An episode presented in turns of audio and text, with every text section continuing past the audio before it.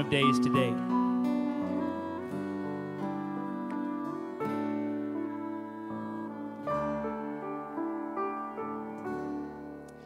O Ancient of Days, Lord God of all of heaven and earth, we bow before you, Lord, as your humble servants, and we want to just ask of, of you your blessing to lead us in this time of worship, that we would worship in, in spirit and in truth.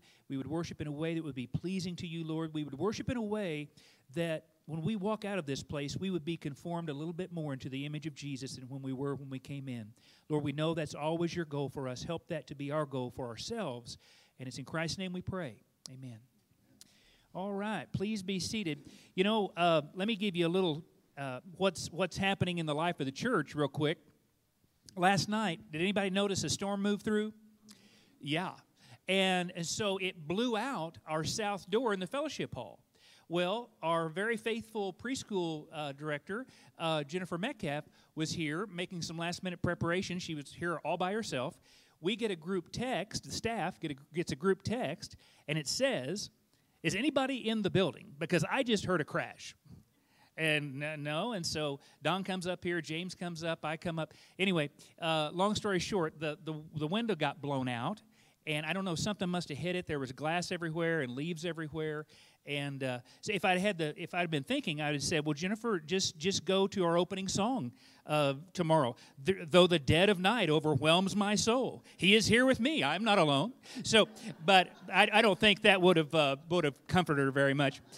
But anyway, hey, um, please take um, take these, one of these these cards. It's a connection card. We'd love to uh, have a record of your attendance, especially if you're maybe a first or second time guest with us. We'd love to know you're here. And for the rest of us, there's an opportunity for prayer requests and ask any information about the church. What does it mean to have a relationship with Christ, to be baptized, to join a church? And we'll be sure and answer all those questions for you, okay? So please, uh, please do that. Hey, let's continue to sing and, and just worship with this great old text.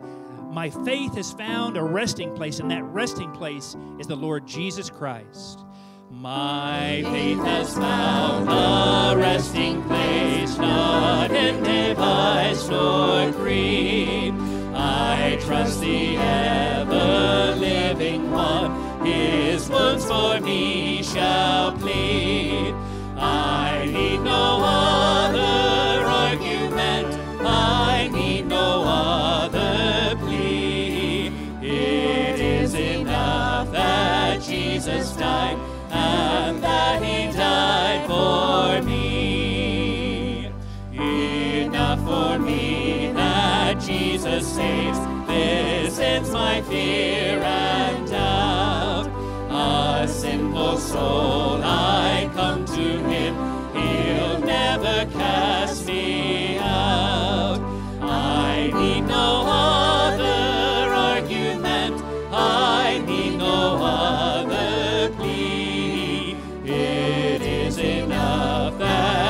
Jesus died and that he died for me. My heart is leaning on the word, the living word of God. Salvation by my Savior's name, salvation through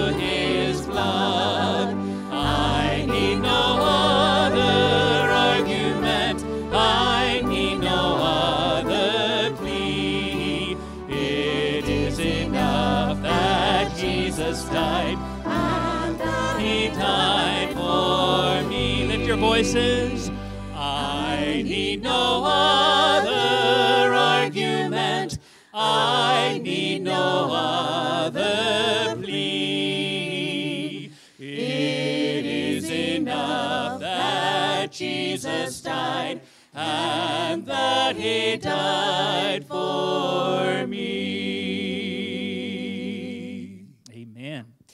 Well, when uh, Dr. Harrison, you're going to hear a little bit more about our guest speaker today, but when he uh, sent me his outline, I immediately went to this song. Um, my worth is not in what I own. It's not. it- It's not in stuff, right? It's in Christ. And and I was thinking about the stuff that we own and how we need to just be careful about putting the right weight where the right weight belongs. The weight on the eternal things, right? So listen to this 10% of American homes rent storage space. Um, there are 50 to 60,000 storage facilities around the United States, totaling 1.7 billion square feet of storage.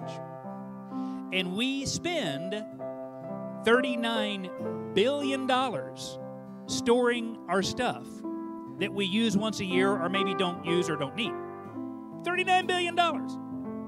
So, this is just a way for you to think about let's think about the things of eternity versus the things of temporary. It's not a ploy for you to go sell your storage stuff and give it to the remodel fund, although you could. But just put the weight where the weight belongs. Amen? Okay?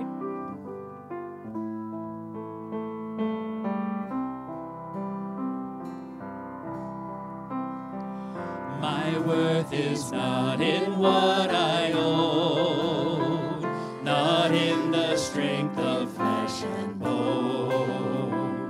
but in the costly wounds of love at the cross.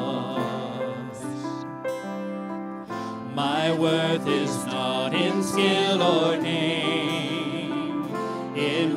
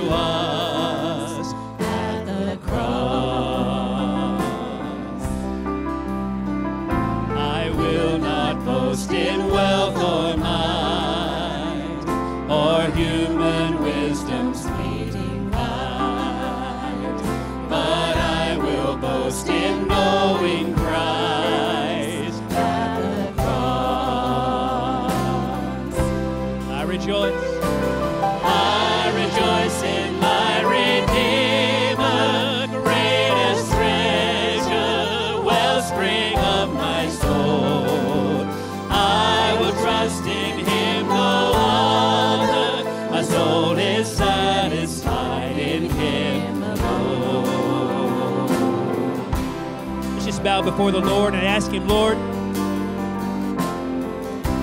help me to put weight on the eternal.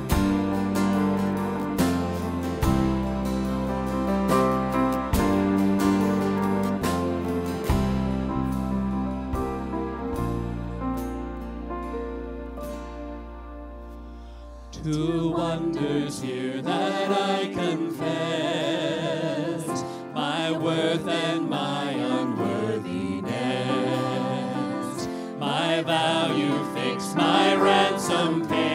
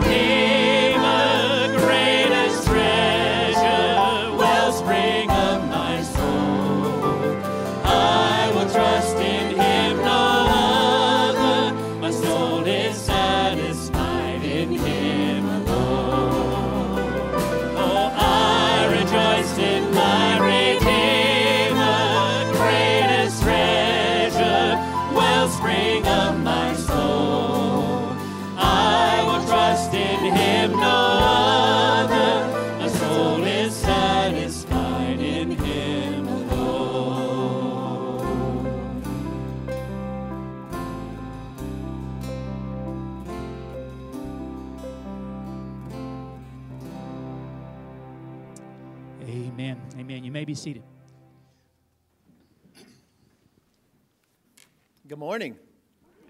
Uh, Brother David, uh, that song fits extremely well with In Him We Have Redemption through His blood, even the forgiveness of sins, and that will be next Sunday morning sermon. So that's, that's a request for next week. Yes. Okay. Yes, it is.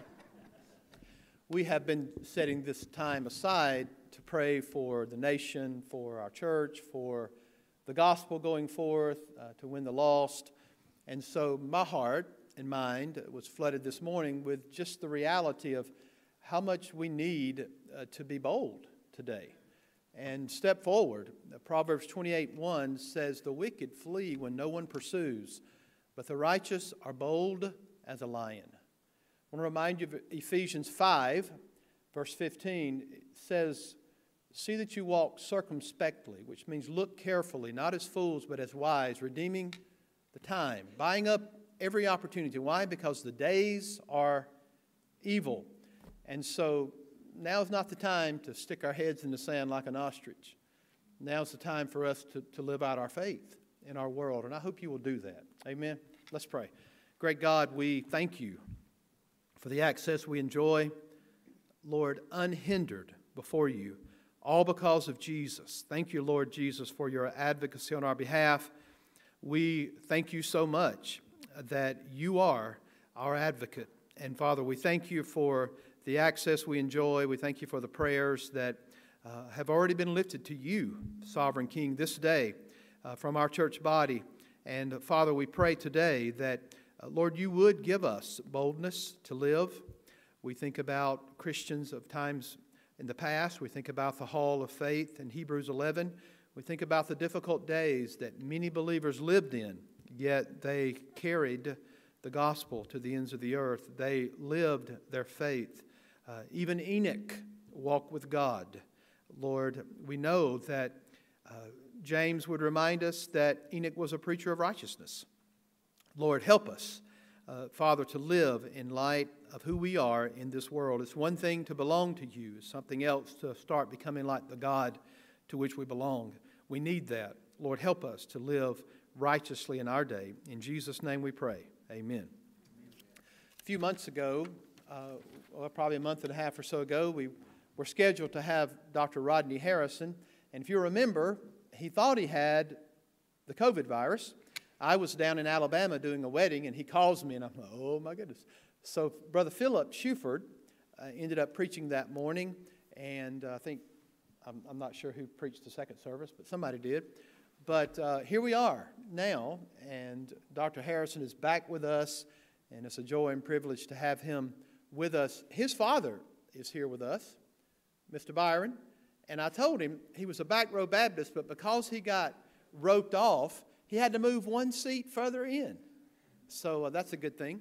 But he's traveling uh, with his son, uh, Brother Rodney. Uh, Rodney uh, served at Midwestern Seminary for some 18 years uh, in the position of vice president and academic dean there at Midwestern. And he has his wife, Miss Julie, and they have three children. And what he has put the emphasis on in telling me this is he has 10 grandchildren. And that's where his emphasis is upon, uh, those grandchildren. So praise the Lord for that. But most recently, uh, I don't know, how long you been serving now officially? April, y'all, right. I'm on the Baptist trustee board, so I'm part of So anyway, April was when he became the official, the official title of Baptist Home President, but he served on an interim basis before that, and he did such an incredible job, and his expertise in the medical field, coupled with theology, uh, made him a wonderful candidate, so he became the president of the Baptist Home. You've got one right over here, right? There are four of those in the state of Missouri. And of course, he is the president of the Baptist Home, and we're, we're blessed. Uh, he preached this morning out of Second Corinthians in the first service. We'll do so again, and I think the Lord will challenge your heart uh, to not lose heart. What a relevant message this is going to be for you. So, Dr. Harrison, we invite you to come in just a few moments.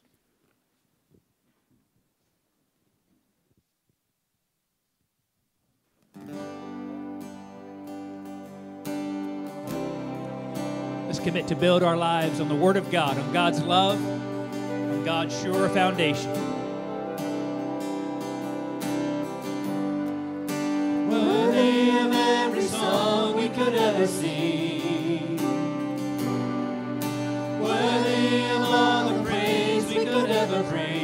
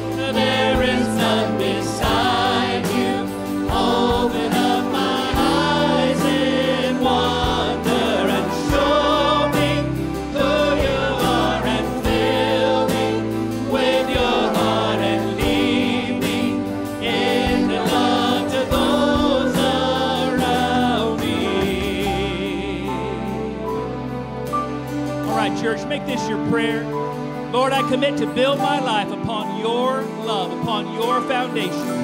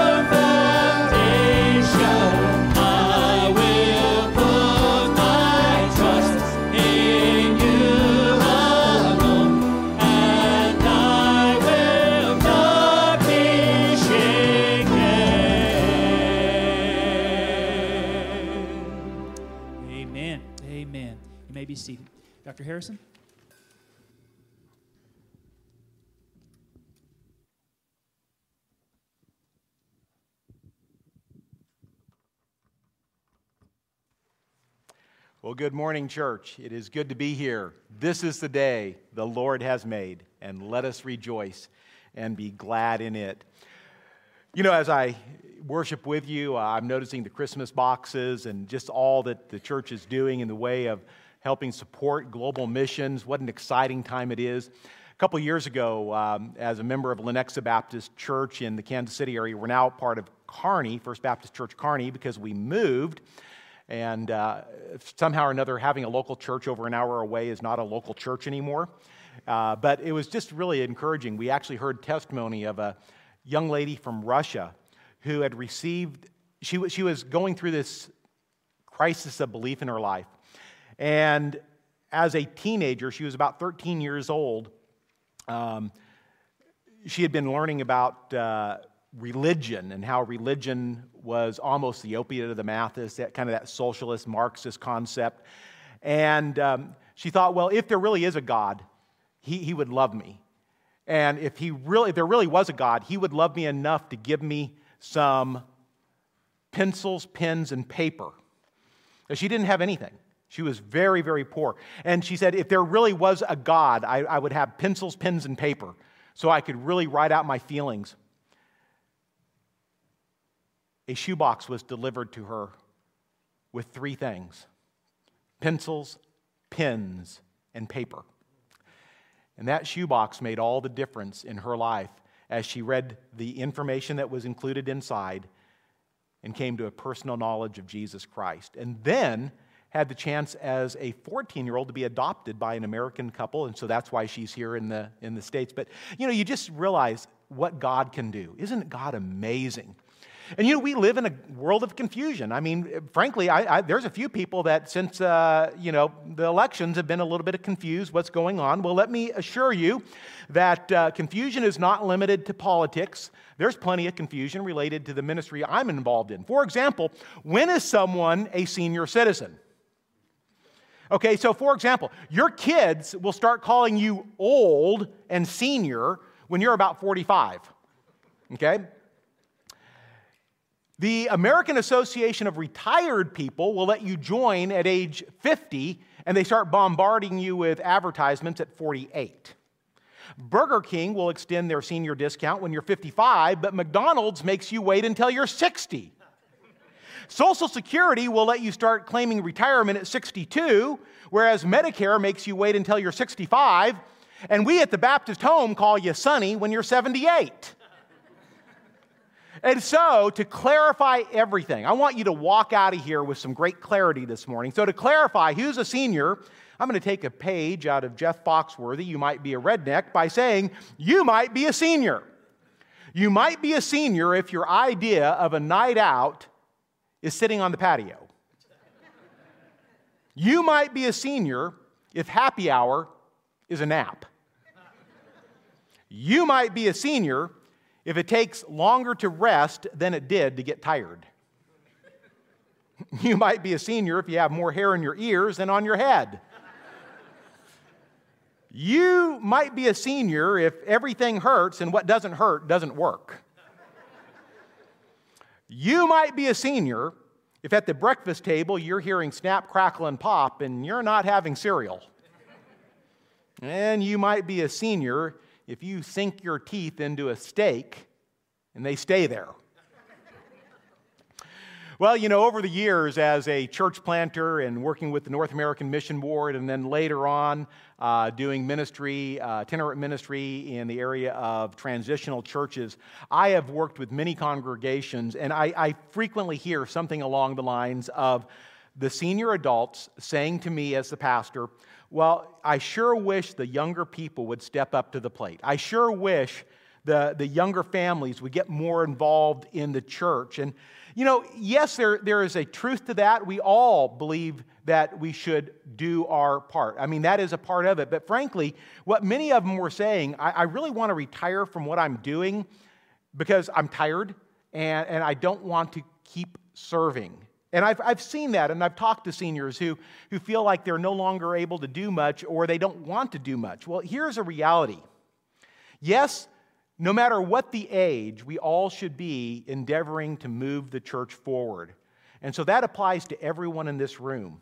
But hear me the Bible does not give the body of Christ permission to resign or retire. Okay? So that means if you do that, you're in disobedience. We cannot resign or retire from ministry. Now, hear me. You can retire from teaching. You can retire from farming. You can retire from construction. You can retire from banking and medicine. And you can even be retired from being a senior pastor and getting a paycheck. You cannot retire from ministry. I'm privileged to have my father here today. And if I'm not mistaken, Dad, you've retired four times. You retired from the university as a professor and administrator. Then you retired later on from Jenness Park as I mean, from Arabian Horse Times Magazine as their managing editor. Then you retired from Jenness Park as the Baptist camp director in California. And then you retired from the uh, California Baptist University camp at Idyllwild. So that's four retirements. But what I want you to see and hear is my father and my mother have never retired from ministry. Bottom line is, nobody's sending them a paycheck from those organizations anymore. but they've never retired from ministry. And so this morning's message is entitled No Excuse at Any Age. Because really, most of the time when I hear people talk about wanting the younger people to step up to the plate, what they're really saying is, I want them to step up, pl- up to the plate so I can step back. And in reality, we need all of us on the front lines as we will hear and see this morning. And so if you have your Bibles with you, please turn to 2 Corinthians chapter 4. I'm going to start our scripture reading from verse 16, but we'll be in 2 Corinthians 4. And for those that like to plan ahead, we'll also be looking at Ephesians chapter 5, especially if you've got those little ribbony things in your Bible. This is your chance to use one of those, okay? So hopefully it'll, it'll be useful there. In 2 Corinthians, Paul, the apostle, is writing a very personal letter to the church. And, and he has the right to do this. This is a church that Paul established. And in 1 Corinthians, he's having to address a serious drift of the church. They had, they had kind of adopted a lot of the, the culture of the world that they're living in. Something like that is probably even happening in our own culture as we see many churches change. I mean, I, I grew up attending a Presbyterian church that was a, a God fearing, God honoring Presbyterian church, D. James Kennedy evangelism explosion wow, have they ever drifted? I don't even recognize who they are. They've drifted. They, you know, it's like, God, well, yeah, whatever you want to believe. You know, so there's a lot of drift. Well, that kind of happened at Corinth. There's this drift that was taking place. So Paul's writing this first letter. There's some other writings, but by the time he's getting to Second Corinthians, understand, Paul has the permission to be very honest and transparent. Paul is also a little bit older. And so in chapter 4, Paul explains why he continues to serve even though he's getting older, even though the afflictions from both without and within are becoming magnified every day. And in this passage, Paul is telling the church why he does not resort to excuses when it comes to serving the Lord.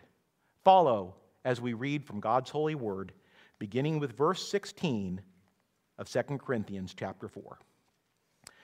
Therefore, we do not lose heart, but our outer man is decaying, yet our inner man is being renewed day by day.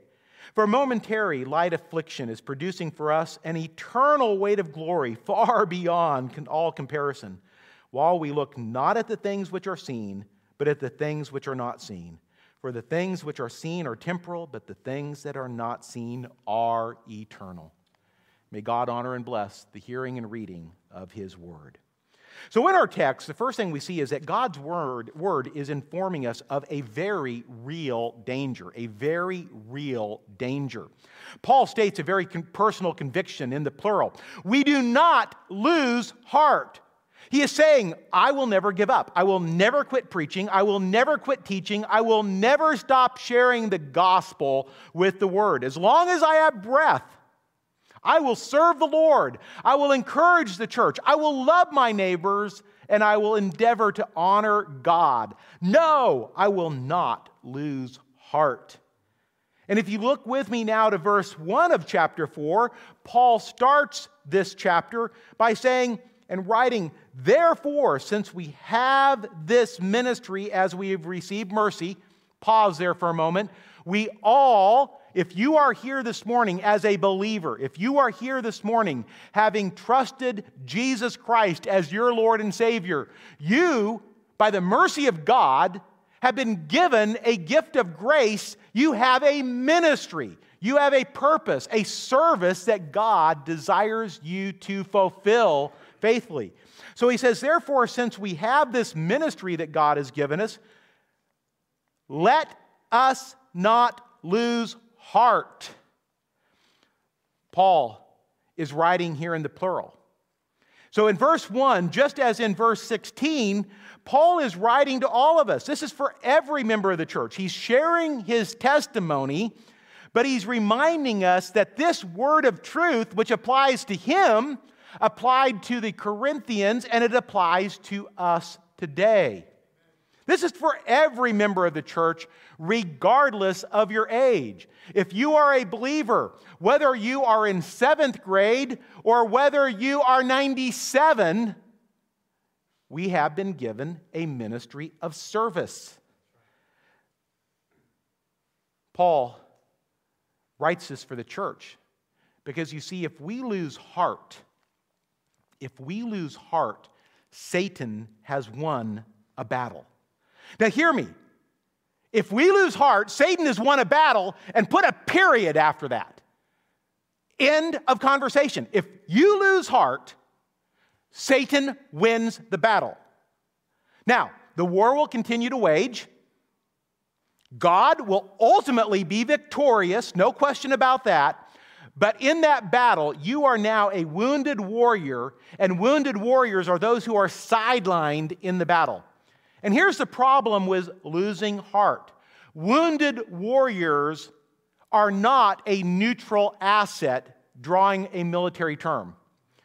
When I was in college and nursing school, I uh, was trying to figure out how to, how to pay for school, and I succumbed to the radio advertisements of 1980 that said that I could live an exotic life by joining the Army Reserve and that they would help me with my education. And I will say they did help with the educational bills. So I joined the Army Reserve, and because I was a nursing student, they put me in the medical corps. And one of the things I quickly realized is that wounded warriors are not a neutral asset. For every person that is a wounded warrior, it takes two people in the background caring for them.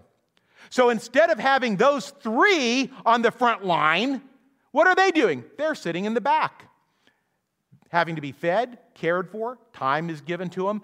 You see, being a wounded warrior or being a church member who has lost heart is not a neutral asset. And so you're taking and redirecting essential resources from the front line. What are some of the essential resources for this church? They are the very items that Pastor Phil led us in prayer about earlier. They are prayer, discipleship, evangelism, going out and impacting our world. And when we're having a little pity party as a wounded warrior, we're in the back. Now, church members are having to care for us. They're having to walk around on eggshells, concerned that they might say something or, heaven forbid, post the wrong word. Oh, my goodness. Okay, well, what happens is, is all of the efforts for prayer, evangelism, discipleship that need to be expended are now being used to care for hurt souls and feelings. Wounded warriors, are those who have lost heart and they're not a neutral asset. So Paul is writing to the church in the plural Paul, me, you, the Corinthians, do not succumb to the real danger of losing heart. And my friends, it's tough. This world's a little bit crazy. Common sense is not that common anymore. And so we must abide by God's word. It, this is the source that we need to go to. Anybody want to be absolutely protected from false news? Here it is. Okay? So let's not lose heart. So Paul starts by writing about a real danger. Next, he transitions to a relevant concern. So the real danger is losing heart. But now let's get real. Remember, Paul is writing a very personal letter. He's now kind of opening his soul.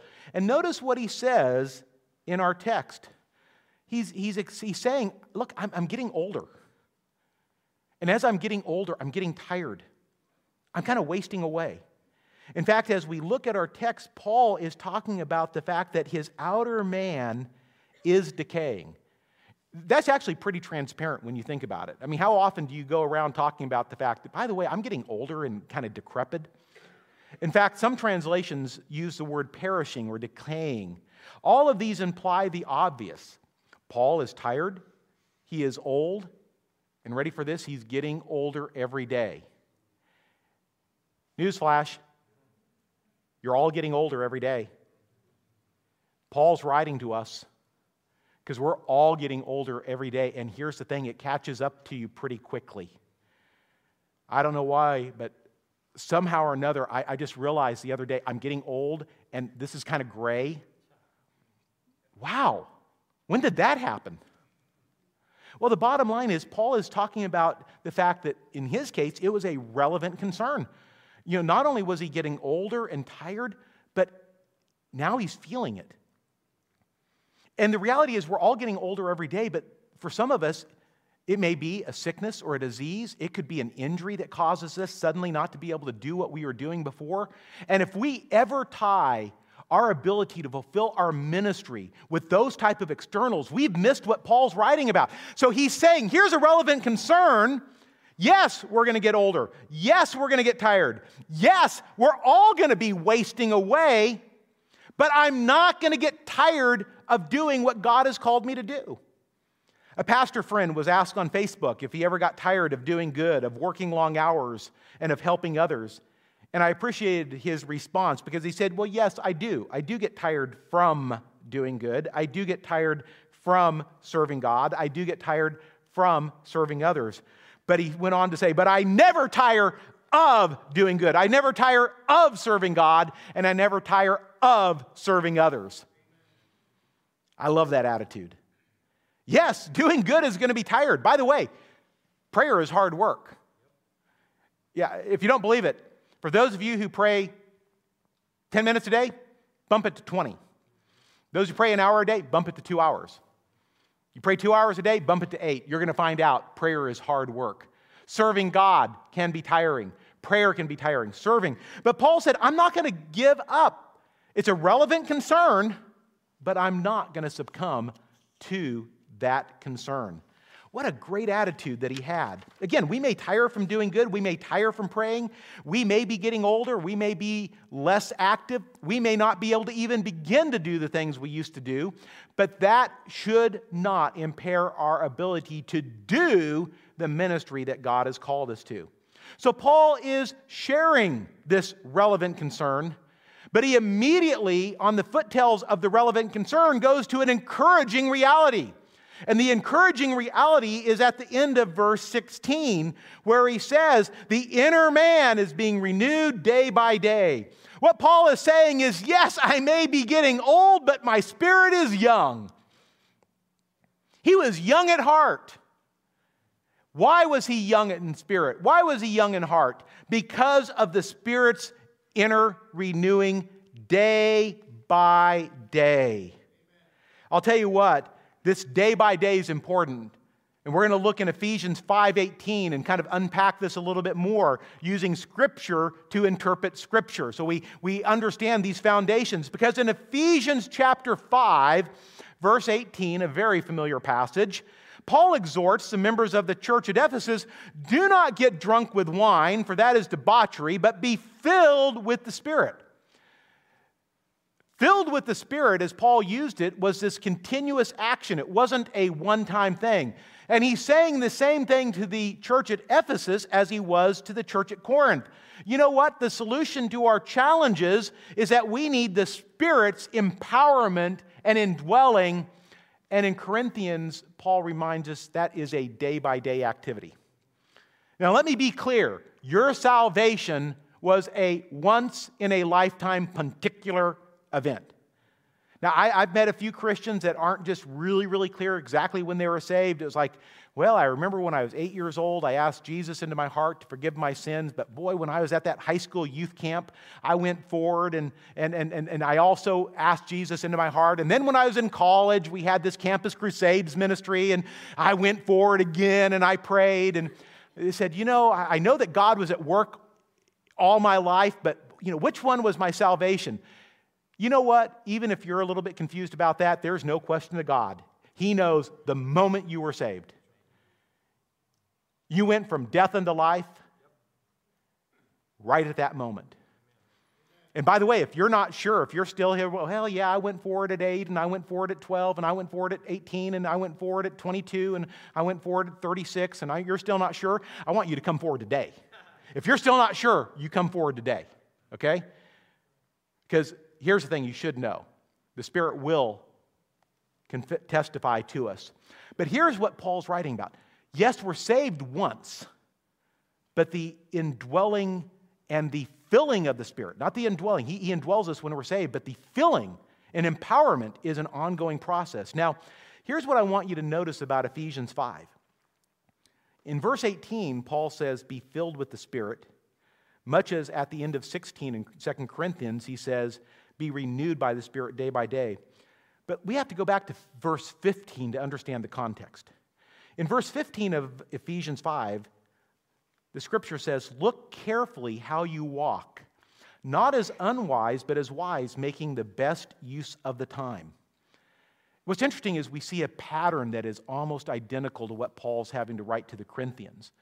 I think because there is a tendency for us all in the church today to succumb to these challenges. So let's look at this pattern. First of all, there was a real danger at Ephesus.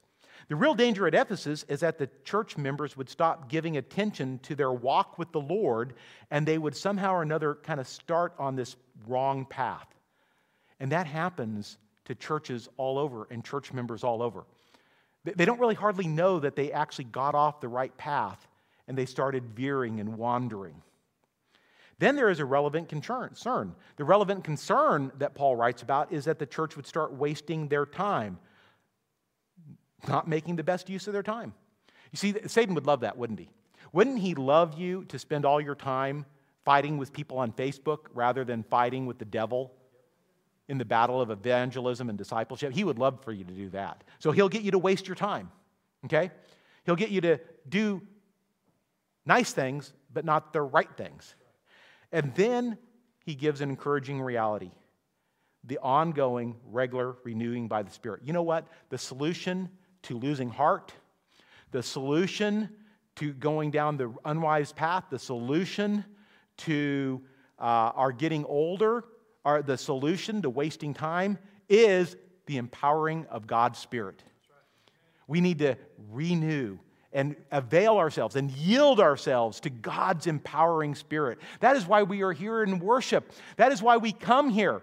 We don't come here just to be able to spend an hour. We come here because this is where God has His church and His children come that we might hear His word, be challenged by it, and be changed by it.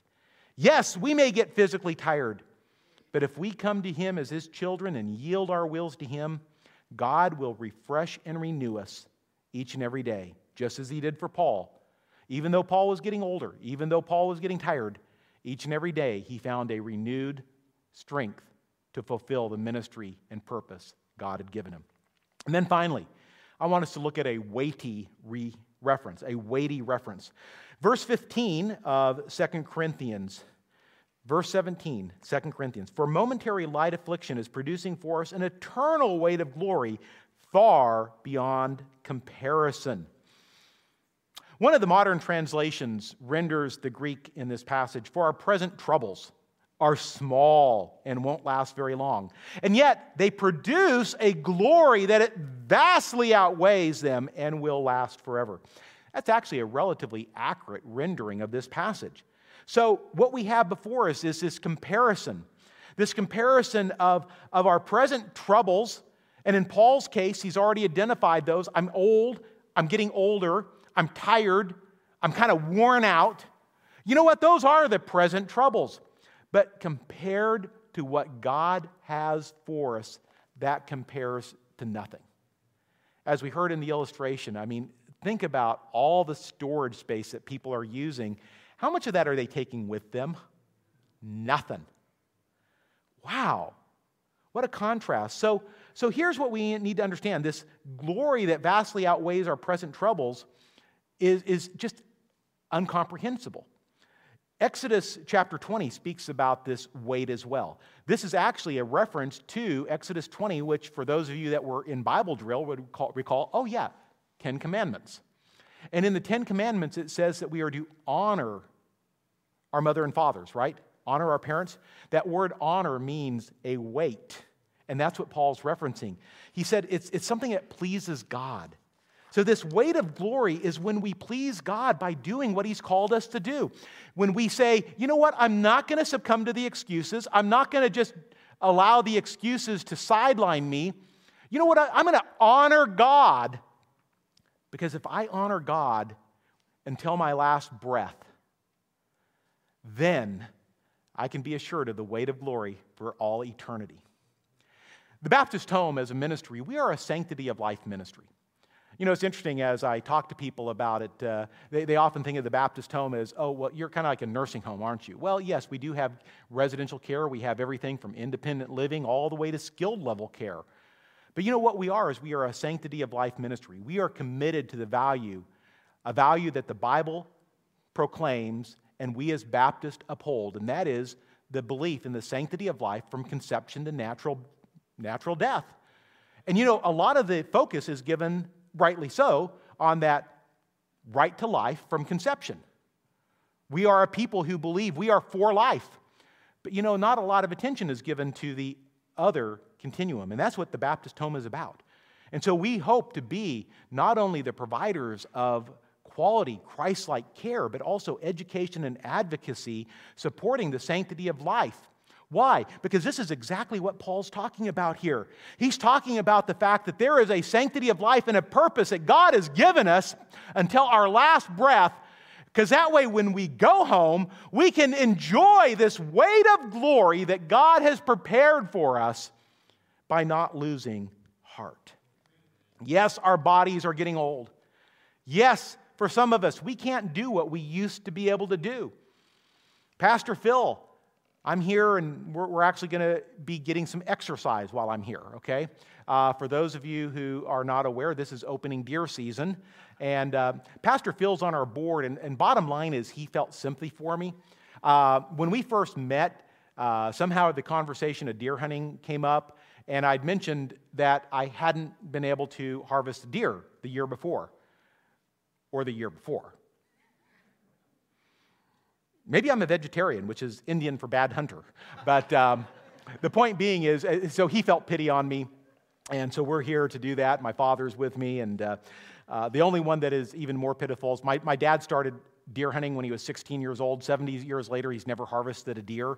Part of that is because most of those years he didn't hunt. The other part was he was in California and there's not a whole lot of deer in the areas that we live. But the bottom line is, uh, you know, we're, we're going to get a little bit of, of exercise. Well, Pastor Phil said, Oh, yeah, you know, I've got some of these tree stands, and I'm just going, you know, five, even 10 years ago, I would have been the first one up that tree stand.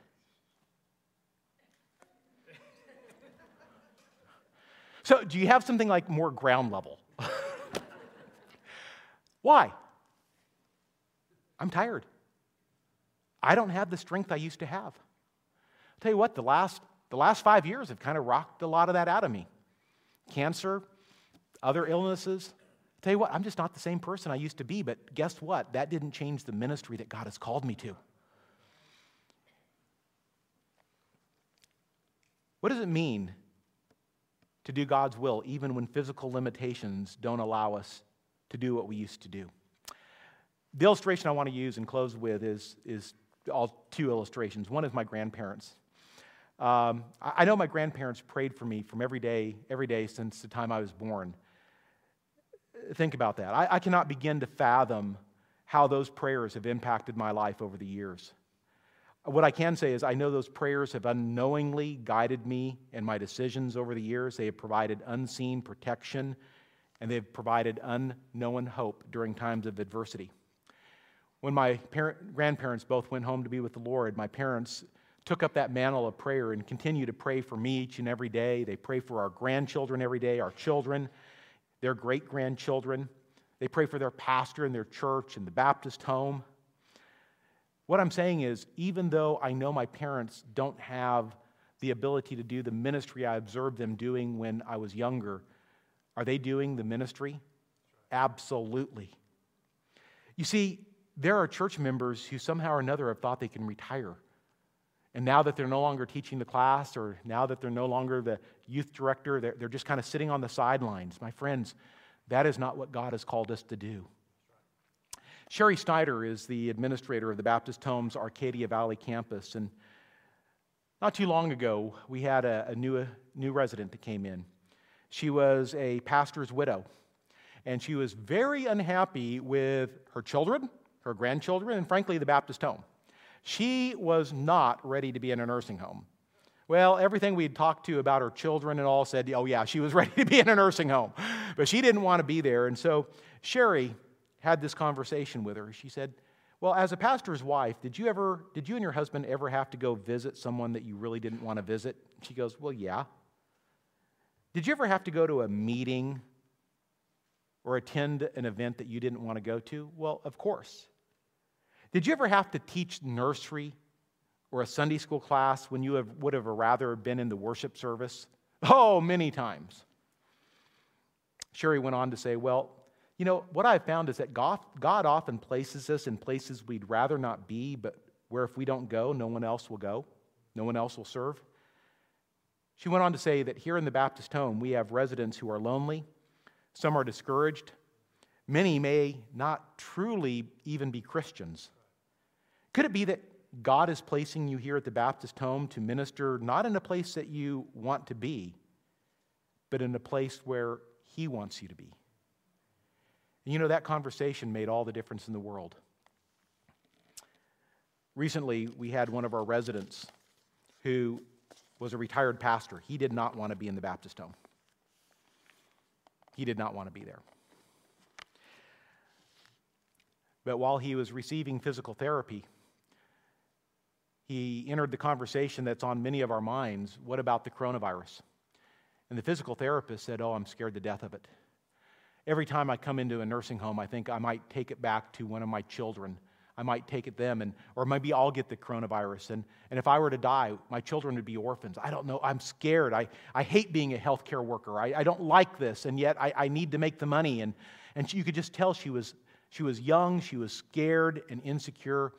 And so our resident started to share the gospel with her. She said, let, me, let me tell you what God can do. And he started talking about the assurance and the hope and the confidence that we can have in the Lord. Even a confidence that said, you know what, even if we were to die, God loves your children and will take care of them, and God has a plan. And he started to share the scriptures, the Roman road, and he couldn't remember them. He's old. Remember, he's a resident of the Baptist home, not a staff member, so he couldn't remember the Roman road. And, and, and here's the Baptist home different. And so he said, Hold on a minute. I know who can help. And he called Steve Mosley, our chaplain, and Steve just picked up where he left off and shared the gospel. And there at the Baptist home, 20 minutes later, she prayed to receive Christ. The next Sunday, I was preaching at First Baptist Church Chillicothe, and there she was in that service, having given her heart to the Lord. You know, that is the Baptist home difference. But isn't it also a reminder that God uses us even to our last breath? That resident's gone home to be with the Lord. What a memory of the fact that God used him until the very end. No excuse, no matter your age. Today, as we transition into the invitation time, it could be that you're here this morning and you're a little bit like that physical therapist. Frankly, you're not sure if you were to die today, are your children going to be taken care of? Will your life have made a difference? You're not really sure, would you go to heaven? Do I know that I'd be with the Lord? I'm not really sure what would happen to me. The Bible has the answers. The Bible tells us that we can know that we have God's gift of eternal life. And the good news is that gift is one that doesn't cost us anything. It costs Christ everything. He paid for that gift. And if you'd like to know more about that gift, or if you'd like to maybe just come forward and say, Today, you know what? I've been making some excuses. I've been complaining, I'm getting older, I can't do what I used to do, and I'm, I'm starting to think that I don't have relevant ministry. I'm going to ask that you would repent of that, that you would turn away from that thinking, and that you would apply God's word, His truth, to the reality that He has given each one of us as believers a ministry, and that there is no expiration date on that ministry. So as we respond to God's call, the pastor will be up here receiving you. If he is speaking to your heart today, respond. Amen.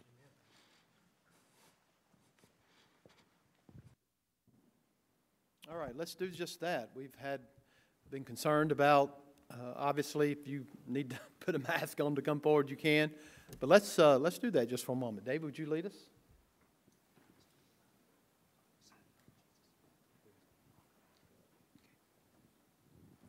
Join with me and sing. I have decided to follow Jesus. I have decided to follow Jesus. I have decided to follow Jesus. No turning back, no turning. Though none go with me, though none go with me, I still will follow. Though none go with me, I still will follow. Though none go with me, I still will follow.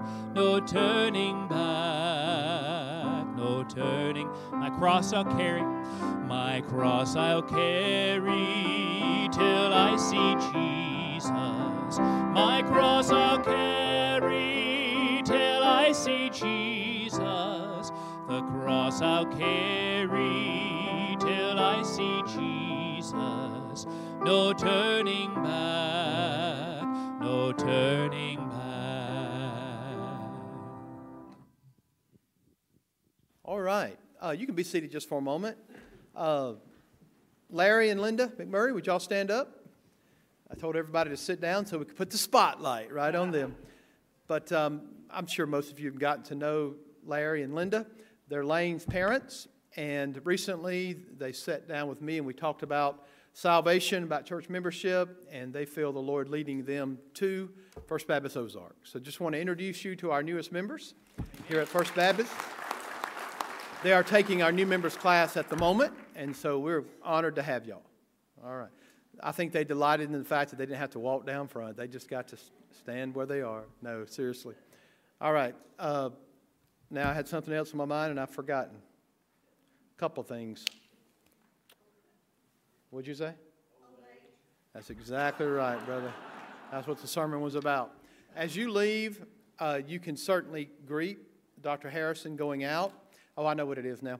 And um, I, if you have a question about salvation or God is dealing with your heart about anything, please, even though we're not technically having a traditional invitation all the time uh, because of the virus and stuff, you can see us going out. That would be great. Uh, in front of you, there are some Baptist home envelopes. And I would encourage you, as your pastor, to give to the Baptist home. We had the opportunity to hear from our president, the Baptist home. It's an incredible ministry. And so uh, take one of those envelopes and uh, designate a check to the Baptist home. I know that would be extremely welcome for them and a, and a gracious act from our church body. Okay? Uh, so please do that. And if you run out of envelopes, just write Baptist home over the top of our normal envelope, okay? And just give it as you leave, all right? Next Sunday, we'll continue through the book of Ephesians. My goal is to preach two sermons on uh, redeemed by Christ. In him we have redemption through his blood, the forgiveness of sins. That leads down to verse 10. So, next Sunday and the last Sunday of November, we'll be talking about uh, the benefits from Christ that are given to us as his children. And then in the month of December, we'll take a four week sabbatical from Ephesians and we'll talk about the incarnation in the, with the Advent candles. So, look forward to that. All right? God bless you. Glad you were here today. Blake, come and share some news about Christmas with us. And as you're coming, just to clarify, two sermons next week or two two sermons in two weeks? Okay. okay. Hey, Pastor, you know, I figured out why you're serving on the Baptist Home Board of Trustees. You got your a room waiting. yeah, no, it's a good place. When, uh, when we bought our, our house in July, um, I told my wife the next move is the Baptist home. So that's, that's where we're going after that. So, anyway, maybe sooner than later. Anyway, in your seats today, you found a, a, a form that looked like this. It said FBCO missions. Uh, inside of it is a green sheet. I wanted to, to take just a moment to explain the green sheet uh, with you. Um, every year, if you've been here for a number of years, we always adopt families at Christmas through our Sunday school classes. And uh, this year we're going to change things a little bit different. Uh, of these change things, so we thought we would change things as well. So um, it's in an ever changing world. But instead of uh, individual Sunday school classes uh, adopting um, uh, families, we're going to adopt 20 families um, as a church. And those 20 families are ones that have come through our clothing ministry. And so we have uh, handpicked them and invited them to, to be a part of our Christmas. Uh, on the December the 19th, we've invited them to come and have breakfast with us. And uh, uh, the preschool children and students will have activities and events uh, specific for their age group. But uh, the parents will have breakfast with a host family from our church, and they'll sit at a table and just enjoy some fellowship time with them. They'll be able to shop after that.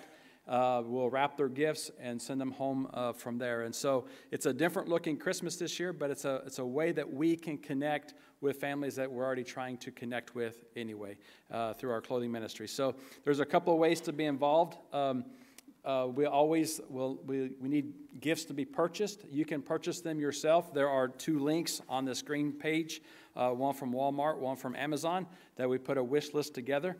You can go on and uh, um, buy those uh, items yourself and either bring them or have them shipped to the church. Or you can uh, take a yellow envelope and uh, just put giving christmas on the envelope and i'll go shopping for you online. I will not go to the i will not go to the mall but i'll go online for you and so uh, there's ways that everybody can be involved. And so you maybe be asked in the next couple weeks to either help with breakfast or to uh, help wrap presents and those kind of things. So uh, ways to serve coming up. But we need to get these gifts bought and purchased and on their way. And so if you want to be a part of that, you can do that. And so you don't have to bug your Sunday school teacher. Are we, when are we going to when, when are we going to adopt that family? We're going to adopt them all as a church. So there you have it. All right. As we dismiss, let's stand together and recommit. I will build my life. I will build my life